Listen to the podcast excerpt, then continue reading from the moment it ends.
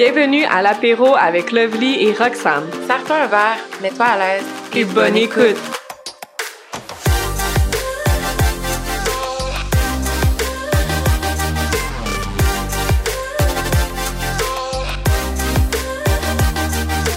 Salut tout le monde! Cette semaine, on prend l'apéro avec Macha Chari, qui a été diagnostiquée avec un cancer du sein à l'âge de 30 ans et qui est maintenant ambassadrice pour la Fondation Cancer du sein du Québec. Maintenant âgée de 35 ans, Macha va nous parler de son diagnostic et de ses traitements, de comment les jeunes femmes peuvent reconnaître les signes du cancer du sein et sur comment elle voit la vie maintenant. Bonne, écoute.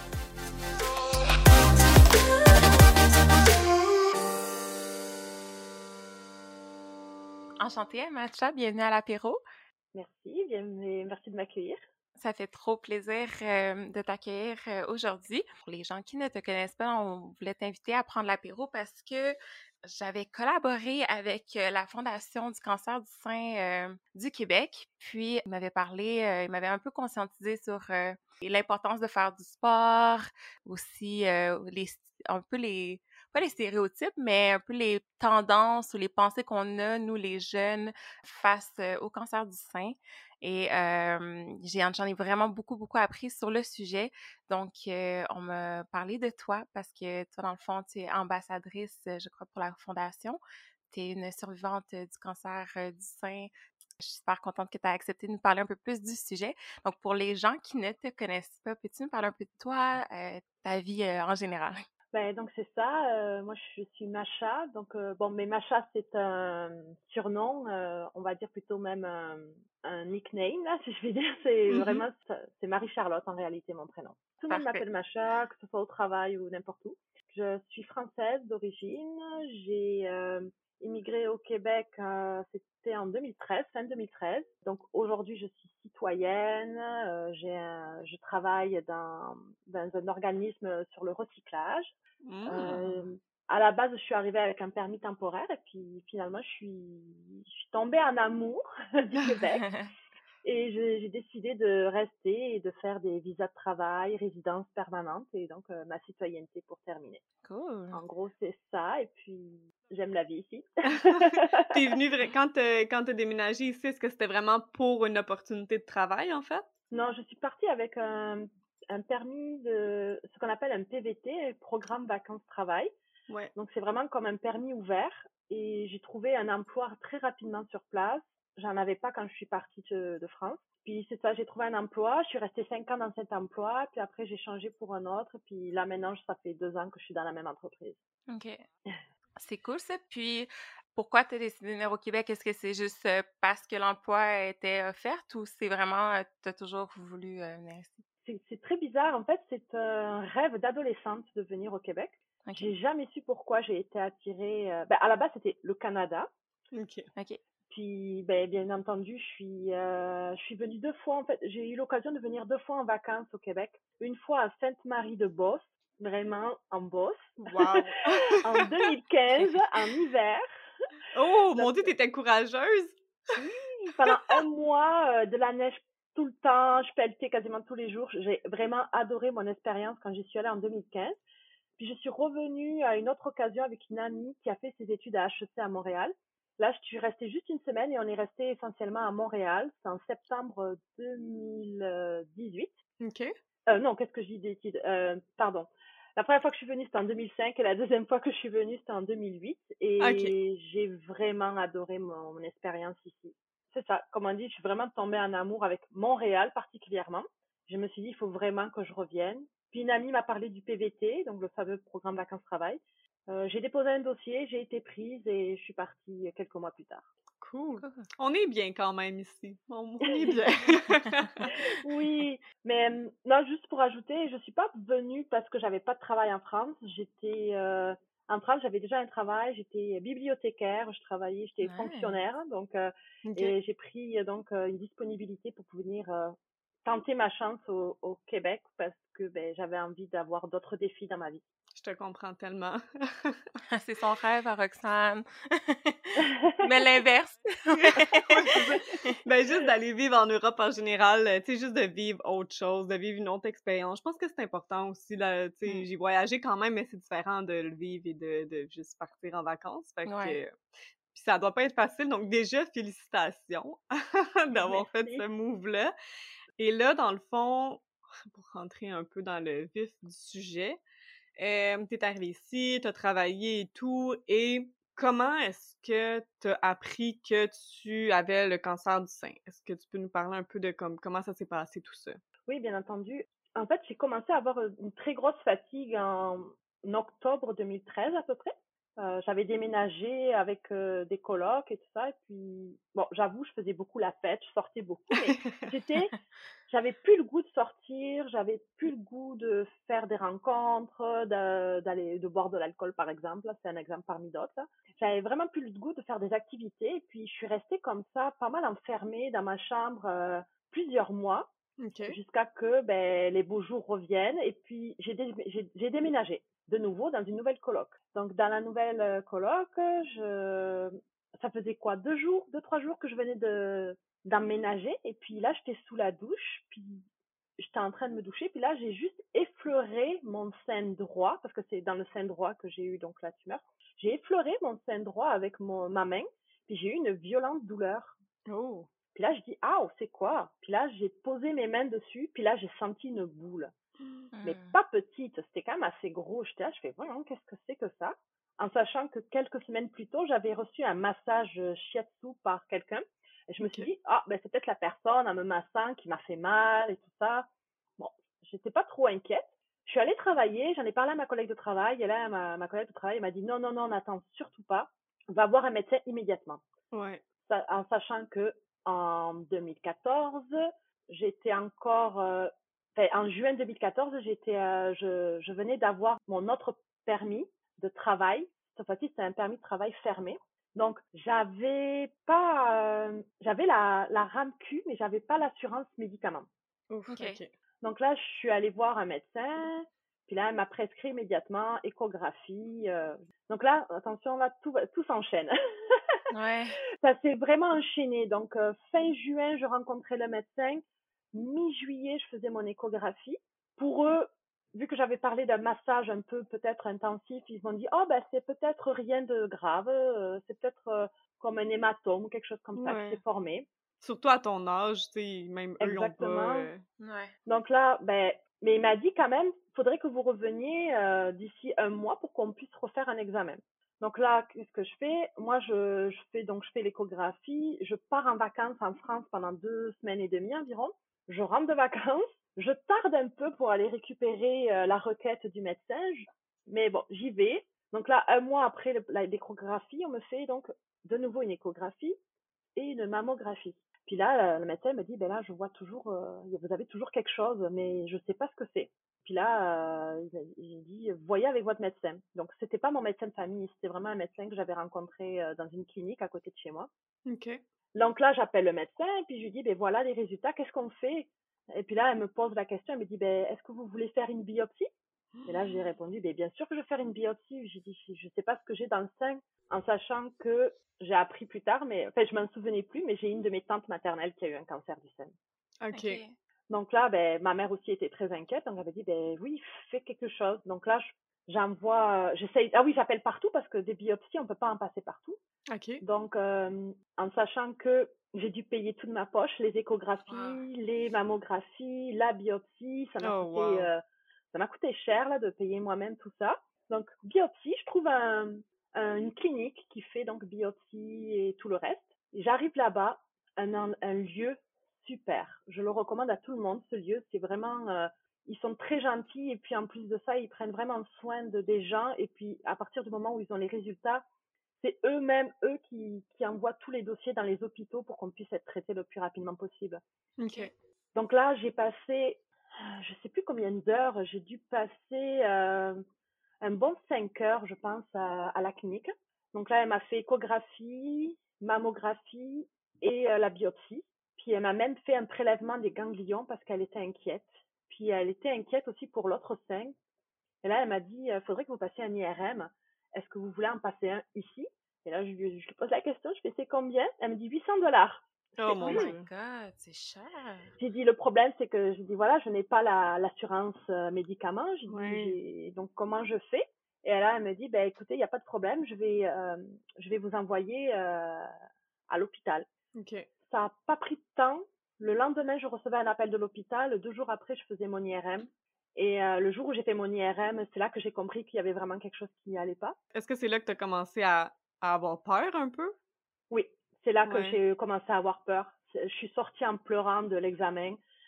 C'était ma coloc de l'époque qui, qui m'a accompagnée. Je lui dis, je sais, je dis là, je le sens, c'est pas bon, là, il y a quelque chose qui va pas, c'est pas possible. Euh, et puis elle me dit, mais non, ça va aller, ça va aller. Donc après, à partir du moment où j'ai fait la biopsie, j'ai fait mon, mon IRM. Même pas 15 jours plus tard, moins de 15 jours, j'ai été appelée par la médecin qui m'avait vu en premier. Puis en fait, elle m'a, j'avais rendez-vous avec elle la semaine d'après, le samedi matin. Puis là, elle m'appelle le vendredi soir à 19h30. Et elle me dit, il faut que vous veniez demain matin à la clinique. Et c'est pas rassurant, ça. Et là, je me dis, mais j'ai rendez-vous la semaine prochaine. Non, il faut que vous veniez demain matin cette journée-là, je m'en souviendrai toujours parce qu'on faisait un peu comme notre pendaison de crémaillère avec euh, ma coloc et la nouvelle coloc qu'on avait choisie, la troisième. Donc, je me souviens, tous mes amis étaient présents. Et, euh, et, là, je me suis mis à pleurer dans la soirée et tout. Et puis, on m'a demandé, mais qu'est-ce qui se passe? Et je leur ai dit, ben, demain matin, il faut que j'aille voir le médecin. Je, je sais que c'est mauvais signe. Mais non, c'est pas mauvais signe et tout, tout va bien. C'est sûr que c'est rien. Puis là, je leur sors le journal Métro. Le journal Métro avait publié un article sur Nali, Nali Agustin, qui est une jeune femme qui a eu aussi un cancer du sein. Et elle avait découvert sa tumeur sous la douche, comme moi. Et là, j'ai dit, regardez, elle a fait comme moi, elle a, elle a trouvé sa tumeur sous la douche. J'ai dit, moi, je suis sûre que c'est ça, c'est pas bon signe. Je devais partir en fin de semaine avec mes amis, on devait aller au spa, on avait loué une maison et tout ça. Et puis là, je, je fais, non, non, je dis, je peux pas venir, je peux pas, c'est pas possible. Mm-hmm. Elles m'ont dit, Demain matin, 11h, on vient avec toi à la polyclinique. Des vraiment bonnes amies. Oui. En fait, j'ai mes deux bonnes amies qui m'ont accompagnée, plus ma coloc qui m'avait accompagnée, celle que la toute première coloc que j'avais. Mm-hmm. Euh. Donc, le samedi matin, j'arrive dans la salle d'attente. Le médecin me dit d'entrer, puis là, je, lui, je fais signe à mes amis de me suivre, et puis là, la médecin me dit, la médecin ne parlait pas très bien français, elle était anglophone. Et là, elle me fait non, non. Je dis, c'est simple. Je dis, soit mes amis rentrent, ou soit je m'en vais. Mmh. Puis là, elle m'a dit non, non. Elle m'a dit ok, ok. Et là, en fait, ça s'est passé très vite. Elle a ouvert le dossier. J'ai lu le mot cancer à l'envers. Puis là, je me suis mis à pleurer. Puis là, elle m'a oh. regardé. Elle m'a dit je suis désolée. Elle a même pas prononcé le mot. Elle m'a simplement dit je suis désolée. Et là, j'ai tout mon monde qui s'est effondré et mes amis qui savaient pas comment réagir. Donc, euh, ça a mmh. été, euh, ça a été, euh, ça a été une, ouais, une grosse, ça a été une annonce assez difficile, même si elle me l'a pas annoncé directement. Mmh je me souviens que ma première priorité, ma première inquiétude, ça a été comment je vais faire financièrement. Mmh ben oui. N'ayant pas toutes les assurances que quelqu'un d'ici a, dans le fond. Ouais. Exactement. Tout pour rajouter au stress en plus, tu sais, c'est comme... Mmh. Donc là, ben, je suis sortie de là. Il a fallu que j'appelle mes parents pour leur annoncer. Alors ça, ça a été très, très dur aussi. Donc, euh, donc c'est ça. J'ai annoncé à mes parents. Et puis de là, euh, j'ai dit à mes amis, ben non, c'est sûr et certain, je pars pas là, je viens pas avec vous euh, au spa, je viens pas avec vous euh, profiter de la, de la fin de semaine. Mmh Puis elles m'ont dit, mais tu vas faire quoi de ta fin de semaine? Pleurer toute la fin de semaine? Elle dit, ça sert à rien, tu viens avec nous. Je suis venue avec elle et puis j'ai pas regretté d'être partie avec elle. On a rigolé toute la fin de mmh semaine, on a bu, mmh on a mangé, on a joué. J'ai fait beaucoup de jokes sur la mort. Désolée, mais c'est tout ce, qui ce qui me venait en tête. C'est un mécanisme de défense aussi à un moment donné. Mmh. Donc, euh, en gros, c'est comme ça que ça s'est passé. J'ai trouvé là donc euh, la tumeur le, en juin 2014, fin juin 2014.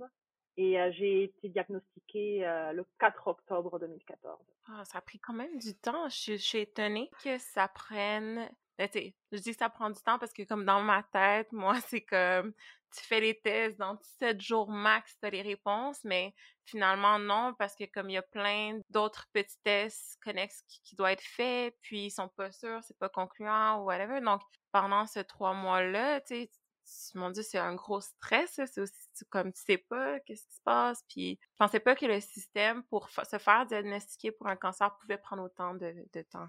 Ça a pris du temps, je pense, parce que le fait que justement on savait pas ce que c'était, que pour eux j'avais 30 ans là, je venais d'avoir 30 ans au mois de mai. Mmh pour eux, 30 ans, avoir un cancer du sein, mais non, c'est pas ça, c'est rien, c'est peut-être juste un kyste, quelque chose. Mmh c'est sûrement pour ça, mais on le saura jamais. Mais ouais, ouais. c'est une ben, ça expliquerait aussi qu'au début, les, probablement que quand ils ont commencé à réaliser qu'est-ce que ça pouvait être, là, ça allait été vite, comme tu dis, ta docteur t'a appelé puis elle a devancé le, le rendez-vous. Mais sûrement, effectivement, qu'au début, c'était plus long parce que pour eux, c'était pas des tests pour dépister un cancer, tu sais. Puis, euh, est-ce que tu peux nous dire c'était à quel euh, ton cancer était rendu à quel stade rendu là quand tu te l'es fait diagnostiquer? Ben en fait, quand on est diagnostiqué, on n'a pas tout à fait encore le stade qui fasse la pathologie euh, de la tumeur. Donc souvent, quand ils, te, quand ils diagnostiquent quelqu'un, ils vont dire, OK, c'est sûrement ce stade-là, mais c'est une fois après avoir ouvert et après avoir tout enlevé qu'ils mmh. savent vraiment quel est la, la le stade. Euh, donc à ce stade-là, je ne savais pas donc euh, quel était euh, quel était le stade donc du cancer, mais après coup, j'ai appris que c'était un stade stade 2B, mais j'étais limite stade 3 à cause de, du nombre de ganglions atteints et aussi au, niveau de la grosseur de la tumeur. OK. Je savais pas aussi que ça atteignait les ganglions. Je je sais pas pourquoi j'ai pas eu ce lien-là, mais comme la procédure, est-ce que tu peux nous expliquer un peu ben, un, premièrement, tu as spécifié tantôt que ta tante, je pense c'est ça, elle, elle, a eu, elle avait eu le cancer du sein? Oui, ma tante a eu le cancer du sein. Ben, en fait, au début, vraiment, là, quand je, parce que je suis allée passer des tests génétiques. Mmh. Pour moi, c'était important de savoir si ça venait de ma génétique. parce que j'ai une nièce, j'ai une sœur, j'avais besoin de savoir. Ouais. Je suis allée faire les tests et ils ont trouvé une variation du gène BRCA2 c'est différent d'une mutation. La mutation, c'est qu'on est sûr et certain qu'il y a une mutation du, gène BRCA2, donc sûrement que le cancer il vient de cette fameuse mutation. Moi, c'est une variation, c'est-à-dire que la recherche n'est pas assez avancée pour savoir si oui ou non j'ai vraiment le gène BRCA2. Peut-être que dans 10 ans, ils vont m'appeler pour me dire c'est bon, votre variation de ce gène-là euh, est écartée, ce n'est pas génétique ou quoi que ce soit, vous n'avez rien à craindre. Ou au contraire, me dire ben, si finalement vous avez bien le gène BRCA2, et là, euh, ils peuvent me proposer de me faire enlever euh, l'autre sein et de me faire enlever tout ce qui est ovaire, utérus et tout ça. Là. C'est un peu ce oh Ouais, c'est un peu ce qu'a fait Angelina, Angelina Jolie là. C'est par prévention qu'elle a fait tout ça. Oui, mon Dieu, c'est vrai. Ouais, c'est ce qu'on conseille, surtout quand la personne euh, veut pas avoir d'enfant ou quoi que ce soit là. Donc, mmh donc pour revenir à ça, donc le, ma tante maternelle a eu le cancer du sein, mais il se trouve que le variant que j'ai, c'est mon père qui l'a. Ma mère ne l'a pas. Ok. Donc, euh, ça vient même pas du côté de ma mère. Euh, j'ai aucun lien avec le cancer du sein de ma tante, en fait. OK. Comment ils ont pu valider que ça venait du père? Quand, quand, quand ils mentionnent que ça vient du côté du père? Euh, déjà, quand on fait un test génétique, on fait l'historique des maladies dans la famille. OK. Dans la famille de mon père, c'était plutôt cancer du côlon. Mmh Et il y avait eu une arrière-grand-mère qui avait eu un cancer du sein, mais elle l'a eu à 80 ans, quelque chose comme ça. Donc, on, pour eux, c'est pas, c'est pas signe que c'est génétique. Okay. que souvent, les personnes, euh, plus en vieillit, plus les risques sont élevés. En fait, c'est parce que j'ai forcé, on peut le dire, j'ai forcé mes parents à aller passer un test génétique. En fait, le médecin de famille de mes parents, c'était euh, un médecin à moi aussi à une époque. Et euh, quand il a appris que j'ai eu le cancer, pour lui, c'était euh, c'était pas possible là que j'ai un cancer aussi jeune et puis à chaque fois il leur demandait des nouvelles et quand je lui ai quand je lui ai demandé je l'ai contacté directement je lui ai dit est-ce que c'est possible de faire passer des tests génétiques à mes parents? Pour savoir si c'est vraiment dans la dans la génétique. Et il m'a dit oui. Et là il a il a envoyé une requête euh, dans le grand hôpital euh, de cancérologie à, à Toulouse. Et puis euh, mes parents sont allés passer les tests. Et les, les, les, résultats m'ont été envoyés. Donc j'ai pu ils ont pu faire la comparaison. Et c'est là comme ça qu'ils se sont rendus compte que on avait le même variant avec mon père. OK.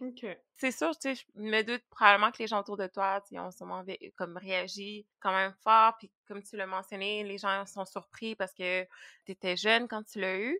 Du côté de tes parents, tu leur as envoyé pour qu'ils aillent faire les tests génétiques, mais autre que ça, est-ce que, comment les gens ont réagi? Est-ce que tu as senti, exemple, que ton entourage commençait à changer avec toi ou est-ce que tout était comme à l'habitude pour comme tes amis, exemple, qui ont fait comme même si tu as un diagnostic de cancer, qu'est-ce que tu vas faire? Amuse-toi quand même. Ou les gens commencent à être plus comme est-ce que ça va? Est-ce que tu es correct? Puis tu as senti la différence dans leur comportement? Alors, il y a eu une différence pour certaines personnes dans leur comportement. À vrai dire, toutes les personnes que j'avais rencontrées quand je suis arrivée au Québec, je les ai toutes perdues de vue. C'est bizarre. Toutes les personnes que ah, j'avais rencontrées en tant que PVTiste, ah. Euh, des Français, la, la, majorité des Français, euh, on va dire même 98% étaient des Français. ça a été euh, silence euh, radio et je n'ai plus jamais entendu parler d'eux euh, à partir du moment où j'ai eu mon diagnostic. J'ai eu l'effet inverse. J'ai eu plein de personnes sur Facebook qui m'ont retrouvé et qui m'ont donné leur soutien, des personnes que j'avais pas revues depuis l'école primaire ou le collège, qui m'ont qui ont repris contact avec moi après l'avoir avoir appris ça. Et j'ai encore des liens aujourd'hui avec ces personnes et on, parfois on discute. Mais oui, ça a été un peu. Euh, j'ai perdu beaucoup de personnes, mais j'ai me suis rapprochée de certaines de mes amies. J'avais vraiment ma coloc qui me soutenait vraiment énormément. Euh, d'ailleurs, je la remercierai jamais assez. Mmh. On, on se parle plus depuis parce qu'on a déménagé chacune de notre côté, mais je sais que sans elle, j'aurais jamais pu traverser tout ça. Mmh Puis j'ai deux bonnes amies françaises dont une que j'ai rencontrée ici à Montréal et l'autre que je connais de avant que j'arrive à Montréal, donc ça fait à peu près 15 ans qu'on se connaît, quelque chose comme ça. Wow. Qui elle est toujours là, euh, on garde contact, elle habite euh, à Montréal et puis c'est elle qui m'a beaucoup soutenue aussi pendant mes traitements, qui m'a accompagnée au rendez-vous, des choses comme ça. Wow. que moi, selon moi, il n'y a rien qui arrive pour rien. Là. Toutes ces on va les appeler les PVTistes, là, qui sont partis, qui ont fait silence radio du jour au lendemain. Je pense que, comme, au contraire, tu les as pas perdus. Ça l'a juste montré un peu la vraie nature de la relation, selon moi. Puis, tu sais, les vrais, on, on se sont montrés. Puis, c'est, c'est, des moments vraiment difficiles. Puis, c'est dommage parce que, comme, tu, il y a plein, c'est pas juste un cancer que tu vis, tu vis aussi plein d'autres changements, tu des en même temps, je suis pas là pour juger personne parce que chacun aussi a sa façon de réagir à une nouvelle comme ça. Il y en a aussi d'autres qui aiment juste pas le sentiment d'être là, ils savent pas comment réagir. Fait que no, judgment, mais quand même, je suis sûre que si on se met dans tes souliers, ben on, voudrait être accompagné, on aimerait que les gens soient là. Donc, c'est quand même, euh, je suis contente que tu aies eu un encadrement et que tu aies eu du monde autour de toi. Ouais. Tu sais, je pense aussi que euh, malheureusement, euh, ben, c'est ça, malheureusement, tu l'as eu très jeune. Et c'est pas, tu sais, à notre âge, on connaît personne vraiment, malheureusement, de notre âge aussi qui peut l'avoir. Donc, on est tellement pas conscientisé, on est tellement pas sensibilisé sur ça que je pense aussi qu'il y a une partie de ça que c'est peut-être que les gens étaient tellement mal à l'aise parce qu'ils connaissaient pas ça, parce qu'on n'en parle pas à notre âge, tu sais. Donc, ils savaient peut-être aussi pas comment réagir. Exactement, c'est un problème. Ouais, c'est vraiment un problème. Puis, je suis même étonnée parce que tu as mentionné que les médecins, ils savaient pas trop parce que justement, ils trouvaient que tu étais jeune. Ce qui me surprend beaucoup parce que, ben, probablement, de 2014 à maintenant, probablement que les, les recherches ont été, euh, ont avancé, puis qu'ils ont vu que, comme, OK, tu sais, il n'y a pas de discrimination dans le cancer, ça peut toucher euh, la personne qui vont vouloir toucher. Puis, moi, en tout cas, ce que j'ai compris dans, la campagne euh, de ma santé active, c'est que déjà là, l'activité physique joue un gros rôle pour prévenir, mais que tu peux l'avoir à 30 ans. Il y en a qui l'ont, c'est peut-être moins commun, mais ce n'est pas quelque chose qui est impossible. Puis, euh, je sais pas si dans tes débuts, quand tu quand tu as appris ça ou quand les médecins ont su que tu l'avais puis tu étais quand même assez jeune, est-ce que tu as senti que même eux, ils savaient pas trop, ben, c'est sûr qu'ils savaient quoi faire parce que c'est le même, probablement les mêmes steps que quelqu'un qui est plus âgé, mais est-ce que tu as senti eux-mêmes un, pas un déconfort, mais on pourrait dire genre un, inconfort face au fait que tu es jeune puis savaient pas trop, tu en fait, au contraire, les médecins, ils ont été euh, vraiment toutes les personnes euh, que j'ai eues, euh, vraiment le corps médical, ont, tout le monde a été adorable justement vu mon âge, mais j'étais pas la plus jeune. En m'investissant dans la Fondation du cancer du sein, sur leur forum de discussion et dans d'autres associations, j'ai été très active partout. Ok. Et c'est là que je me suis rendu compte que finalement, on était quand même un petit nombre de jeunes on n'était pas en première ligne, on, ne voyait pas que ça. Mais j'avoue que dans la salle d'attente, j'étais la plus jeune. Mmh souvent. Et les gens me regardaient parce qu'ils pensaient pas que c'était moi qui venais faire faire les traitements. On va dire que les médecins ont été très gentils avec moi. Ils m'ont beaucoup réconfortée parce que c'est ça quand j'ai eu mon diagnostic, je suis allée voir après un on m'a fait rencontrer un oncologue qui était donc chirurgien oncologue. C'est donc le médecin qui m'a suivi. Quand je lui dis mais qu'est-ce que je vais faire, je lui dis vous savez j'ai la RAMQ mais je n'ai pas d'assurance médicaments. Comment je vais faire pour les traitements? Mmh Puis là il m'a dit vous inquiétez pas tout est pris en charge à l'hôpital. J'ai fait ok donc il m'a énormément rassuré là-dessus. Puis même quand je suis, il a, il a donné, il a pris son, son téléphone, il a dit, euh, il a appelé quelqu'un, il a dit est-ce que tu peux la recevoir de suite? Puis là euh, la personne au téléphone lui a dit oui. Là je suis partie à l'autre hôpital parce qu'en fait j'étais au CHUM, donc c'était à l'époque où il y avait encore les trois hôpitaux, Ouais. donc il fallait faire les navettes entre les hôpitaux. Ah. Donc là j'étais à l'hôtel Dieu, puis là on m'a envoyé à Notre-Dame et à Notre-Dame c'est là que j'ai fait la connaissance de mon chirurgien plasticien, mon chirurgien plasticien que j'adore qui m'a aussi très bien rassurée et puis qui cet homme cet homme a un grand cœur lui aussi euh, c'est un homme avec qui j'ai toujours contact on se croise souvent dans des événements et tout ça sur le sur le cancer du sein et puis euh, c'est ça fait toujours avec plaisir qu'on jase tous les deux et je me souviendrai toujours quand je suis arrivée dans son dans son bureau là j'avais une amie qui m'a qui m'accompagnait une autre amie qui m'accompagnait puis là euh, derrière le rideau donc j'étais torse nu puis là, il était avec ses petits internes, là, euh, avec les, les résidents, pardon, les, les résidents qui étaient là. Puis là, il, il, a, il a dit, bon, mais vous inquiétez pas, je parle à mes résidents, euh, vous inquiétez pas ce que je vous dis, euh, n'écoutez pas, même si vous pouvez ne pas écouter, c'est très bien. Je dis, ok. Puis là, il attrape mon ventre entre ses doigts. Il dit, vous voyez, là, la patiente, elle a assez de ventre pour refaire un 5. Ouais. Et là, mes amis qui éclatent de rire de l'autre côté du rideau. Moi aussi, j'éclate de rire. Là, je fais, là, je fais, ok, d'accord, j'ai vraiment une grosse bedaine. C'est- assez, assez pour me faire une reconstruction du sein euh, par Dieppe. Donc, euh, j'ai trouvé ça vraiment, euh, vraiment très drôle. Et puis, il a vraiment fait en sorte que je sois, que je sois décontractée, que je, que je, que je m'inquiète pas pour la suite. Mhm. OK. OK. Vraiment. Puis juste pour comprendre, dans le fond, euh, toi, c'est pas seulement la masse cancéreuse qui a été retirée, c'est ça? Quand tu dis euh, reconstruction mammaire et tout? Oui, alors en fait, on m'a enlevé le sein au complet. Ils ont fait vraiment, ils ont cureté vraiment le sein tout à l'intérieur. Et ils ont enlevé des ganglions sentinelles. Les ganglions sentinelles, c'est ce qui sont euh, sous les bras. OK. Et ils m'en ont enlevé, euh, je crois que c'est une dizaine qui m'en ont enlevé et je pense que c'était deux qui étaient cancéreux, deux qui étaient atteints par les cellules cancéreuses. OK. Puis euh, là, bon, là, t'as reçu ton diagnostic et tout. Après ça, j'imagine que le but, c'était de t'enlever ça le plus vite possible. Est-ce que tu peux nous parler un peu des traitements que t'as eu, du temps que ça a duré, peut-être des effets secondaires, puis aussi, tu sais, aussi surtout de l'impact que ça a eu, parce que je, tu commençais ta trentaine, qui est censée être tellement une belle période. Donc, tu sais, tout ça, comment ça s'est passé? Euh, déjà, juste pour préciser quelque chose qui est quand même assez important, c'est que la plupart du temps, les oncologues euh, privilégient les, euh, les traitements en premier et ensuite l'opération. Ah, OK. OK. Moi, j'ai demandé l'inverse. Je lui ai dit au médecin, j'ai dit, je veux que vous m'enleviez ça de suite. J'ai dit, je veux pas attendre, vous me l'enlevez maintenant. Et puis, en effet, heureusement qu'ils me l'ont enlevé rapidement parce que entre le jour où on m'a diagnostiqué, enfin, la, la première, le premier examen et le jour où on m'a enlevé la, la tumeur, la tumeur avait euh, pris plus de 120%, un truc comme ça. Ça faisait à peine 2 Wow. cm et à la fin, elle faisait 5 cm en l'espace de quelques mois Wow. l'oncologue que j'ai eu, euh, l'hémato-oncologue, donc celle qui s'occupe des chimios, elle m'a dit votre cancer s'est développé en moins d'un an. Ça a été vraiment foudroyant, ça a été vraiment quelque chose de très rapide. Donc, euh, donc là, c'est ça. Moi, j'avais pris la décision de me faire opérer immédiatement. Donc, en fait, j'ai me suis fait opérer fin novembre. Mes parents sont venus me rendre visite parce que ben je pouvais rien faire là après Mhm. l'opération vu que j'avais une énorme cicatrice dans le bas ventre.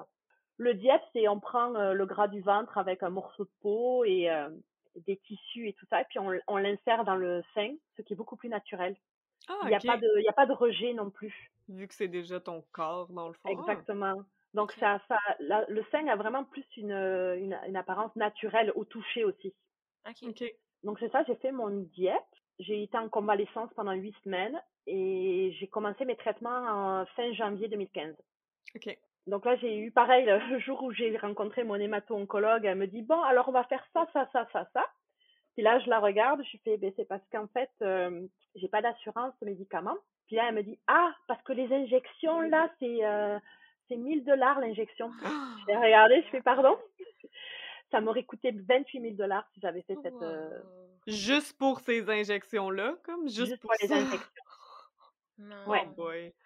Donc, euh, c'est des injections qu'on met dans le ventre, là. D'habitude, c'est pris euh, par le- la RAMQ, là. C'est couvert par la RAMQ, mais là, euh, vu que j'avais pas mon assurance médicaments, donc là, elle est allée chercher, parce que c'était une, une, une résidente, celle que j'ai eue, elle est allée chercher son, le grand chef, là, si je puis dire.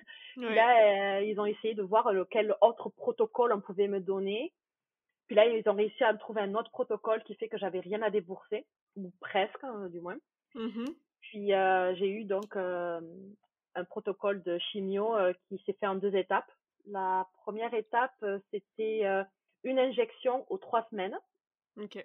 Donc une injection aux trois semaines, je, je l'ai fait trois fois. Donc trois fois, je suis revenue à l'hôpital pour la chimio. Puis c'est le genre de chimio qui vraiment nous assomme la première semaine. Là, on est incapable de rien faire, on est malade la plupart du temps, euh, je- des choses comme ça. Moi, j'ai été très chanceuse, j'ai pas été très malade, pas très affectée euh, par les effets secondaires de la chimio. OK, tant mieux. Ouais, j'ai été, je trouve que j'ai été chanceuse dans ce côté-là. Et après, le deuxième protocole, par contre, c'était beaucoup plus lourd. C'était euh, toutes les semaines que j'avais euh, que j'avais ça. C'était pendant euh, 12 semaines. Ouais, 12 Ok. semaines. Une fois par semaine, je devais aller à l'hôpital pour euh, pour faire la, la chimio. Ok, ouais, c'est beau. C'est quand même beau. Oui. Cette ronde-là t'a plus affecté, dans le fond, ou pas tant encore? Non, justement, la deuxième ronde a été m'a moins affectée. En Ah. fait, euh, pour vous dire euh, toute la vérité, c'est que j'ai été en ch- chômage maladie, c'est ça oui? Ok, ouais. Par la, parce que j'avais le droit quand même à ça, Ouais. heureusement. Ouais. J'avais droit à l'assurance euh, maladie, à la- euh, au chômage maladie. J'ai eu le droit jusqu'à à peu près au mois de mars. Donc parce que j'avais commencé en novembre et j'ai fini donc au mois de mars.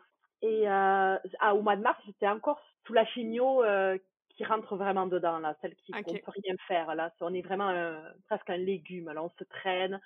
C'est juste quelques jours avant de reprendre la la l'autre shot qu'on commence à aller mieux et à reprendre euh, des forces. Donc là, il faut savoir que je n'avais plus de salaire Ouais, mon Dieu. je n'avais pas d'assurance qui couvrait mon salaire avec ma job. Donc, euh, je n'avais, j'avais zéro revenu. Mhm. Donc, une fois que le, chôm- le chômage maladie a été terminé, je me suis retrouvée sans un sou. Donc là, qu'est-ce que j'ai fait? Premièrement, j'ai demandé de l'aide. Je voulais pas, je voulais pas, mais toutes mes amies m'ont forcé, euh, des amis, la famille en France, ils m'ont dit tu fais un pot commun, comme un GoFundMe. Ok, ouais, ouais. Donc c'était en France, là, c'est sur un site français. Donc là, j'ai ouvert ça.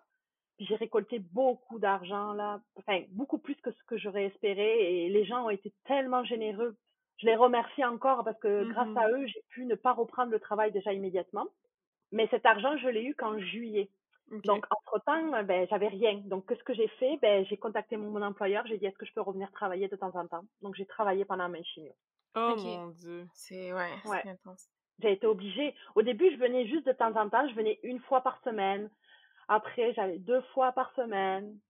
Puis au fur et à mesure, trois fois par semaine, selon mon état. Mais je venais pas les journées entières. Je faisais que même pas euh, quatre, cinq heures maximum. Même pas, je crois. Je faisais même pas quatre heures dans la journée. Là, je faisais vraiment des Mhm. courtes journées. Mais l'argent que je gagnais, c'est ça me suffisait pour couvrir euh, mon loyer. Mentalement, est-ce que tu trouvais ça difficile ou est-ce que justement ça te permettait un peu de déconnecter puis d'aller voir d'autres personnes? euh? Si, mais le fait d'aller travailler, non, au contraire, j'étais contente d'aller travailler. OK. Puis souvent, c'était jumelé à tous mes rendez-vous médicaux parce que mine de rien, j'avais beaucoup de rendez-vous médicaux. J'avais des suivis avec la physiothérapeute, j'avais euh, j'avais les prises de sang, j'avais les l'art thérapie, je faisais de l'art thérapie, ce qui m'aidait beaucoup aussi. C'est quoi? Je, je suis curieuse. L'art thérapie, c'est comme tu dessines, euh, puis je sais pas c'est quoi en fait. Euh, l'art thérapie, en fait, c'est vraiment ben, c'est de la thérapie par l'art. Donc euh, en fait, on avait une art thérapeute avec nous, puis des fois, elle nous guidait, elle nous disait, ben, est-ce que tu as envie de représenter ta colère? Est-ce que tu as envie de mettre ça sur papier? Euh, Donc, on avait tous les supports, peinture, crayon, feutre, collage, on pouvait tout utiliser. C'était vraiment super. Donc, on avait vraiment accès à tout, et puis l'art thérapeute était adorable. J'y allais euh, quasiment une à deux fois par semaine, parce qu'il y avait juste deux fois, euh, c'était juste ouvert deux fois par semaine. Puis souvent, j'y allais juste avant mes, ma chimio parce que c'était vraiment de l'autre côté de la rue de l'hôpital. Donc, j'avais juste à traverser puis aller à ma chimio après. C'est vraiment intéressant parce que elle analysait en fait ce qu'on faisait parfois. C'était vraiment plus dans l'analyse et puis elle nous accompagnait, elle nous aidait. Puis l'art-thérapie, oui, on, on dessine ou on fait des choses comme ça, des collages, euh, du modelage ou des choses comme ça, mais elle nous écoute, elle est à l'écoute, puis elle nous donne des conseils, des choses comme ça. Donc euh, c'est vraiment, euh, c'est vraiment une façon, une autre façon de voir la maladie, de traiter la maladie. Et mmh franchement, l'art thérapie pour moi, ça a été, c'est ce qui m'a aidé à, à, tenir parce que j'ai rencontré énormément de belles personnes. J'ai créé beaucoup de, de, liens avec des gens à l'art thérapie, dont j'avais rencontré ma maman québécoise, je l'appelais comme ça. Elle aussi était là pour un, pour un cancer, mais pas du sein, c'était un autre cancer qui malheureusement elle est décédée depuis là, mais euh, ah, mais ouais. Mmh ouais. Malheureusement quand on a une maladie, on, on crée beaucoup de liens, mais on, on perd beaucoup de gens aussi. J'ai perdu énormément d'amis. C'est vraiment pas drôle tout ça. Puis je sais pas si toi tu faisais partie des gens euh, qui, euh, comme nous en fait était un peu sceptique au fait de, d'avoir le cancer aussi jeune. Aussi, je sais pas si tu comme dans ton entourage, des gens qui ont eu aussi le cancer aussi jeune que toi, euh, en qui tu as encore contact ou... Euh, dans mon entourage, non, je suis la, vraiment, dans tout ce qui est proche, famille et amis, je suis la, je suis la plus jeune. OK. Ma tante l'a eu, je pense qu'elle devait avoir dans les 45 ans, peut-être un peu plus jeune.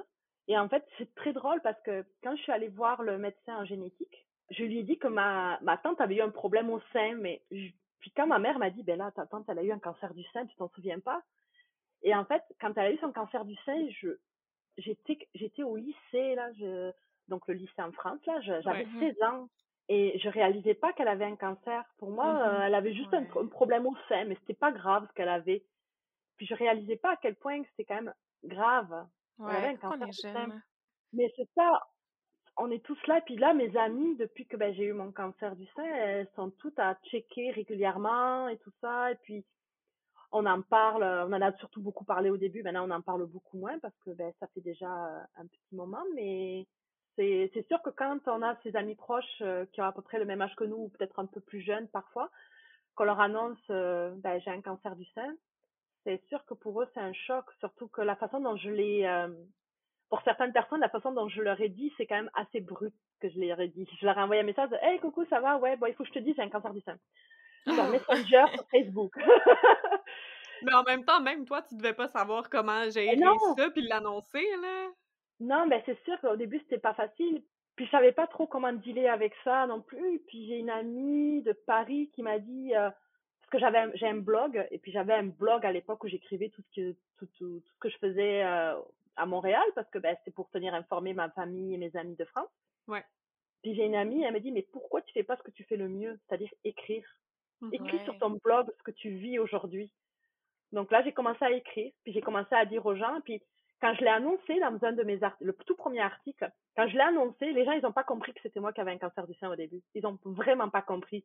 Et c'est après, quand j'ai écrit le deuxième, le deuxième message, enfin, le deuxième article, qu'ils se sont dit, ah, mais t'as un cancer du sein? J'ai dit, oui, j'ai un cancer du sein. Mais ils n'avaient pas compris parce que c'est vrai que la façon dont je l'ai tourné, les gens, ils ont, j'ai pas commencé de suite en disant que j'avais le cancer du sein. J'ai expliqué plein de trucs avant. Puis c'est à la fin que j'ai dit que j'avais un cancer. OK. Puis est-ce que, parce que bon, t'as eu ça début trentaine, tu sais, le moi, on est début trentaine, euh, ben, 29, là. Puis, on est, c'est quand même une belle... ok, la petite jeune. Puis, euh, tu sais, c'est une belle période dans la vie, je veux dire, tu sais, on fait plein d'affaires, on développe nos carrières et tout, que là, ben, malheureusement, toi, il y a comme une, une certaine pause avec tes traitements. Euh, une fois que tes traitements ils ont été terminés, est-ce que tu as trouvé ça difficile de reprendre ça ou est-ce qu'au contraire, t'étais plus qu'heureuse de pouvoir retourner à tout ça? En réalité, j'avais vraiment hâte de reprendre le travail. Mmh Sauf que après mes traitements de chimio, j'ai fait de la radiothérapie. OK. J'ai fait 25 séances de, vidéo, de radiothérapie, ce qui, est, euh, ce qui est égal à 5 semaines, tous les jours, aller, euh, aller à l'hôpital, sauf les samedis et dimanches. Donc tous les jours, j'allais à l'hôpital pour de la radiothérapie. Ça a duré donc 5 semaines. Et pour moi, dans ma tête, c'était je, je travaillais, je faisais ma radiothérapie, c'est super, nickel, ça va bien se passer. Première euh, séance de radiothérapie, j'étais à terre. J'ai appelé ma job, j'ai dit je suis vraiment désolée, mais je vais devoir de nouveau me mettre en arrêt maladie. Ouais. Donc là, je me suis mis en arrêt maladie. Donc, euh, je me suis mis en arrêt maladie jusqu'en... Au début, c'était jusqu'à début octobre à peu près, jusqu'à que je finisse mes traitements. Mon dernier traitement était en le 1er octobre 2015, quasiment un an jour pour jour après mon diagnostic. J'ai terminé ma radiothérapie. Et puis là, pareil, j'avais prévu de reprendre le travail. Puis là, la médecin, les médecins m'ont dit non, non, non, tu reprends pas le travail. Tu vas pas y arriver. Tu vas être tellement fatigué, tu vas pas y arriver. Puis l'argent que j'avais récolté justement pendant euh, ce fameux pot commun que j'avais fait en France, ouais. plus l'aide financière de la Fondation du cancer du sein du Québec, là, ça m'a permis de ne pas travailler jusqu'à fin décembre. Fait que tu as pu récupérer de tout ça, là. Ouais, j'ai pu récupérer. Puis début janvier 2016, j'étais au bureau temps plein. Par contre, là aussi, je me suis fait gronder par les médecins parce qu'ils m'ont dit, vous auriez jamais dû reprendre temps plein, vous auriez dû prendre un, un retour progressif et puis à mi-temps thérapeutique. Ouais. Et oui, mais vous comprenez pas, j'ai besoin d'argent, j'ai pas d'argent, j'ai plus rien, là, je peux, faut que je vive quand même, faut que je paye mon loyer, faut que je mange on est quand même chanceux au Canada, ben, ouais, au Canada, parce qu'on a, on a le système de, de la carte médicaments puis tout, puis c'est sûr pour toi, tu sais, ça, ça, a été plus compliqué parce que tu es expatrié, fait que t'as pas, t'avais pas en plus encore ta carte et tout et tout, mais on est quand même, faut vraiment se compter chanceux parce qu'on oublie qu'ailleurs, c'est pas comme ça, tu sais, aux États-Unis, euh, t'as un cancer, euh, bonne chance, genre c'est toi qui dois payer, toi t'as un peu vécu ça, puis, mon Dieu, ça, doit être quelque chose quand même de choisir entre, OK, est-ce que je choisis ma santé puis que je trouve des moyens de, de payer mes trucs tout en ne pas travaillant ou malheureusement, j'ai pas le choix de travailler parce que sinon, je pourrais pas payer mon loyer. Puis, c'est, ça doit être vraiment un gros dilemme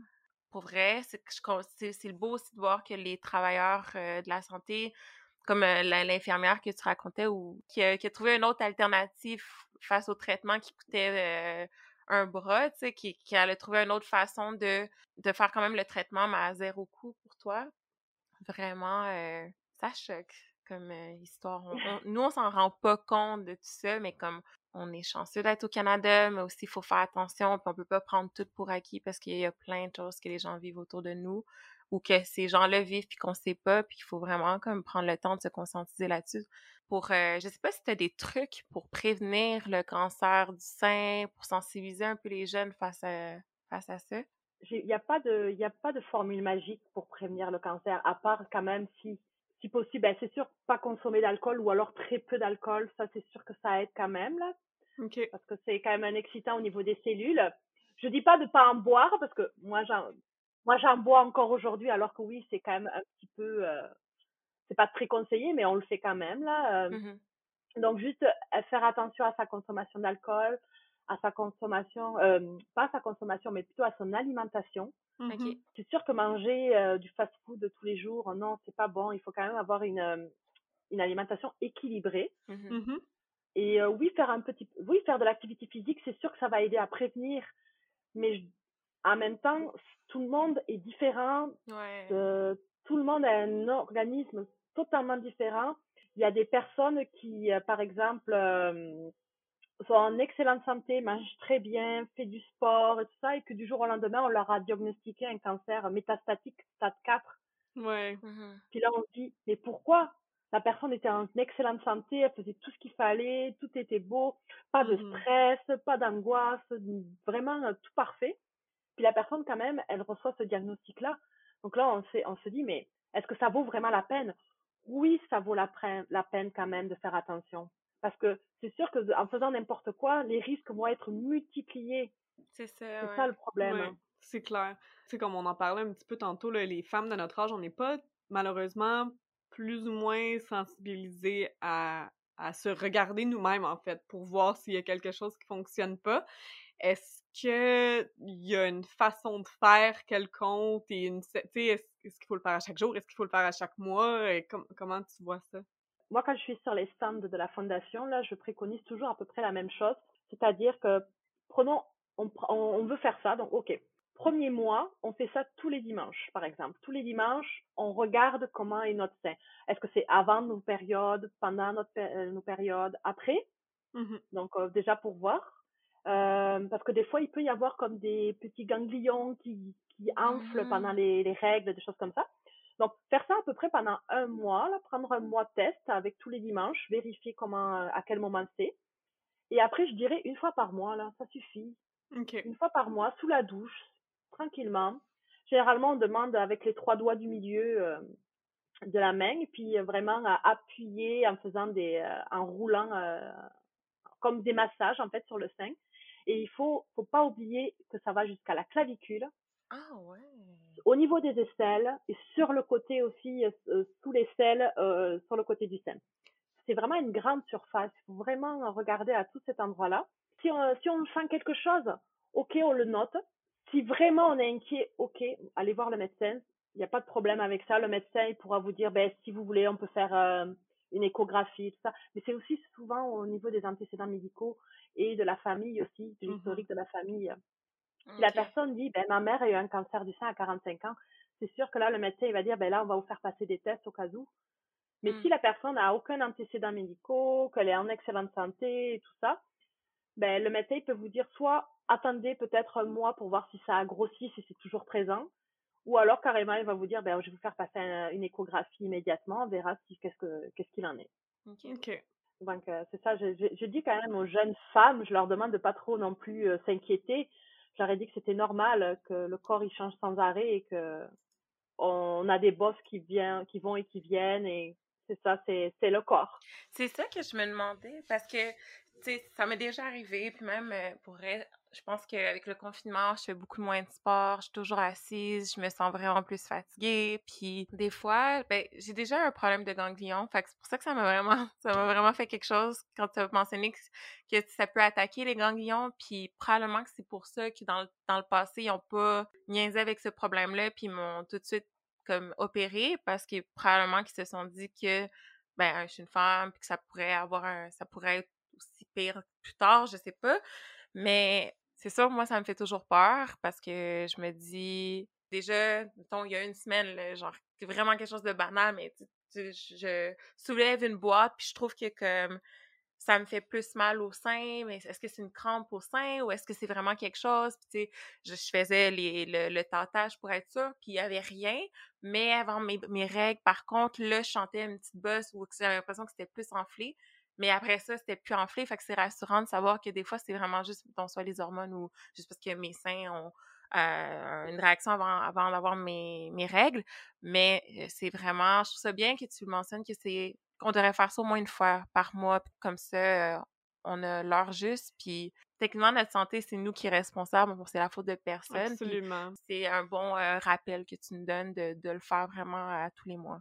Oui, c'est- même à une époque, là maintenant j'ai arrêté de le faire, mais à une époque je postais une photo tous les premiers du mois, euh, je, je, je postais une photo de moi avec la main sur le sein et je disais attention, c'est le premier du mois, n'oubliez pas de faire votre votre dépistage euh, personnel euh, Ah, du cancer du sein. J'ai fait ça pendant quelques années, puis après ben j'ai arrêté là, mais euh, Mhm. C'est un bon ouais. rappel. Euh, L'année passée, en fait, là, le 1er octobre 2020, ça marquait officiellement ta cinquième année zéro cancer. comment comment ça va? Puis est-ce que ça a un peu changé ta façon en fait de voir de voir la vie en général? Euh, bah, pour répondre à la première question, oui, j'étais contente de dépasser les 5 ans parce que le type de cancer que j'ai eu, les cinq premières années sont là où le taux de récidive est le plus important. OK. OK. Donc, dépasser les 5, les cinq ans, pour moi, c'est pff, c'est c'est un soulagement. Je me dis que, OK, Mhm. mes risques de récidive, oui, elles sont toujours là, mais elles sont beaucoup moins importants que Mm. les cinq premières années. Après, ma beaucoup de choses ont changé. Je suis une personne complètement différente de ce que j'étais avant la maladie. Mhm. Tout le monde, mes amis disent que je suis la Macha 2.0. je suis quelqu'un, avant, j'étais quelqu'un qui parlait beaucoup dans le sens, j'écoutais pas les autres, on va dire. Je parlais souvent de moi et tout ça. Mais maintenant, je suis quand même beaucoup plus à l'écoute des gens. Je suis beaucoup plus patiente. Alors ça, pour la patience, de toute manière, quand on est patient dans, une, dans un hôpital, il faut apprendre la patience. Parce que quand tu es un médecin, quand ton oncologue a trois heures de retard, il faut être patient. Oh mon dieu. Ouais, mais ça, c'est pas le pire, c'est cinq heures le pire que j'ai eu. Mais, euh, mais ouais, c'est pour tout ça pour dire que, ouais, la vie est complètement différente. Je suis beaucoup plus j'ai quand même du stress là, parce que malheureusement j'ai un trouble de l'anxiété généralisée qui s'est déclaré avec la maladie. Mmh. Et euh, mais sinon en dehors de ça, euh, je suis beaucoup plus zen, beaucoup plus patiente, beaucoup plus à l'écoute. Euh, je m'en fais moins, j'essaye de pas trop me prendre la tête pour des choses qui n'en valent pas la peine. Et le fait d'être beaucoup plus à l'écoute aussi des autres, j'arrive à donner des conseils aux gens, mmh justement pour éviter, pour lâcher prise, des choses comme ça. Et mmh. j'ai une amie là avec qui je discute souvent et des fois, elle, souvent elle me parle de, des petits soucis, des petits problèmes qu'elle a. Et puis j'ai envie de l'aider, donc j'essaye toujours de, de, je sors des choses des fois, et puis elle me dit ah merci, tu m'aides beaucoup en disant tout ça, mais je fais même pas attention à ce que, pour moi c'est naturel, ça vient naturellement de lui dire ce genre de choses, mais mmh faut croire que ça aide, donc tant mieux. ben oui, il faut toute une amie comme ça. oui, c'est bonne chose. Très contente en tout cas de savoir que, que ça va bien, puis que ça a un peu il y a rien, tu sais, je veux dire, c'est absolument pas une expérience positive, mais si tu as pu en retirer une vision de la vie maintenant euh, plus positive, ben tant mieux. Ouais, vraiment. Qu'est-ce que tu aimerais dire à ceux qui nous écoutent, euh, qui connaissent quelqu'un qui a été diagnostiqué avec un cancer euh, du sein ou un cancer point en fait? Oui, tu le dis bien, un cancer, point. Parce que c'est ça. Moi, j'en ai rencontré des personnes qui n'avaient pas forcément un cancer du sein et on est, on est tous dans la même situation, quoi qu'il en soit. Ouais, Je dirais être à l'écoute et être là pour les personnes quand elles en ont mmh besoin. Il y a un truc qu'on dit souvent, même moi je le dis encore aujourd'hui, c'est courage. Oh, t'es courageuse, ce genre de choses. Mais c'est parce qu'on n'a pas le choix. C'est vrai. Et c'est des fois, ça, ça m'énervait que quelqu'un me dise oh courage, ou alors oh mon Dieu, qu'est-ce que t'es courageuse. Mais c'est parce que j'ai pas le choix. Donc, être juste là pour la personne, lui dire je suis là pour toi, si tu as besoin de quoi que ce soit, je ferai euh, je ferai mon possible pour euh, pour faire pour t'aider, euh, pour t'accompagner à un rendez-vous ou, juste pour discuter d'autres choses que de cancer si tu as besoin de faire de de, de parler d'autres choses lui faire livrer de la nourriture, des choses comme ça. Des fois, c'est juste des petits trucs comme ça qui font que, au final, euh, on n'a pas forcément besoin d'avoir quelqu'un collé tout le temps à nous qui dit alors que ça va, oui ça va, est-ce que ça va? Non. Mm-hmm. Ce qu'on a besoin, c'est de savoir qu'on a une épaule ou une oreille par là qui, peut, qui puisse euh, nous écouter et nous soutenir. Mm-hmm. C'est un beau message. Merci beaucoup. Ça à toutes les personnes PV10 qui sont parties dans ce forêt. Ben J'en ai gardé quelques-uns, mais ils sont vraiment pas nombreux. ben, comme Levlia disait, c'est un peu là que. Des fois, il y a des gens qui viennent et qui partent, qui t'ont amené peut-être quelque chose avant, mais qui ne pouvaient pas nécessairement t'apporter quelque chose maintenant. C'est ça, ouais, c'est ça. Mais merci énormément, Macha, d'avoir pris le temps avec nous, de nous raconter ton histoire, comment tu as vécu ça. Euh, on espère que ça a sensibilisé les gens. on le dit depuis le début qu'on n'est pas assez sensibilisé là-dessus parce qu'on entend toujours dire que c'est des personnes plus âgées qui l'ont, mais ça fait partie de la réalité des femmes. Puis là, on parle des femmes parce que c'est un cancer du sein, c'est généralement les femmes, mais on parle aussi des cancers en, généraux, en général, en fait, là, que on espère que, que ça fait comprendre des choses un peu aux gens, euh, que pour ceux qui connaissent quelqu'un qui a un cancer, qui vont peut-être un peu plus comprendre leur réalité puis savoir comment leur parler parce que c'est sûr que ça doit pas être facile. Donc, euh, merci beaucoup encore une fois. Merci énormément ben, d'avoir pris la avec euh, nous pour ceux qui, euh, je sais pas, auraient des questions pour toi ou que aussi on a été voir ton, ton blog, puis il y a beaucoup d'articles, je pense que tu as écrit depuis, depuis 2015, 2014, je crois? 2012 euh, même. 2012 même, waouh!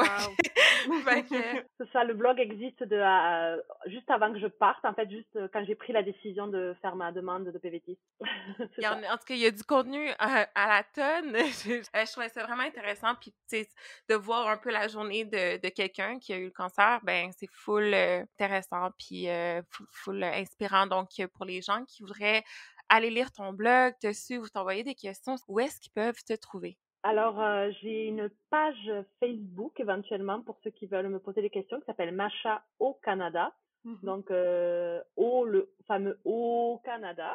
Comme la chanson. Là. voilà, comme la chanson au Canada. L'hymne national, plus qu'une Et euh, généralement, si on tape sur Google Macha au Canada, blog, je pense qu'on peut trouver facilement mon blog également. Et on peut envoyer des commentaires ou faire ou poser des questions même en commentaire sur des articles il n'y a aucun problème pour ça. Je, ça me dérangera vraiment pas de, de pouvoir euh, répondre aux questions. Super, merci beaucoup. Puis pour les gens euh, qui nous suivent ou que c'est leur premier épisode qui écoutent, vous pouvez nous suivre aussi sur Instagram, Facebook à l'apéro podcast et sur YouTube aussi l'apéro podcast. Donc, euh, ben, c'est pas mal ça.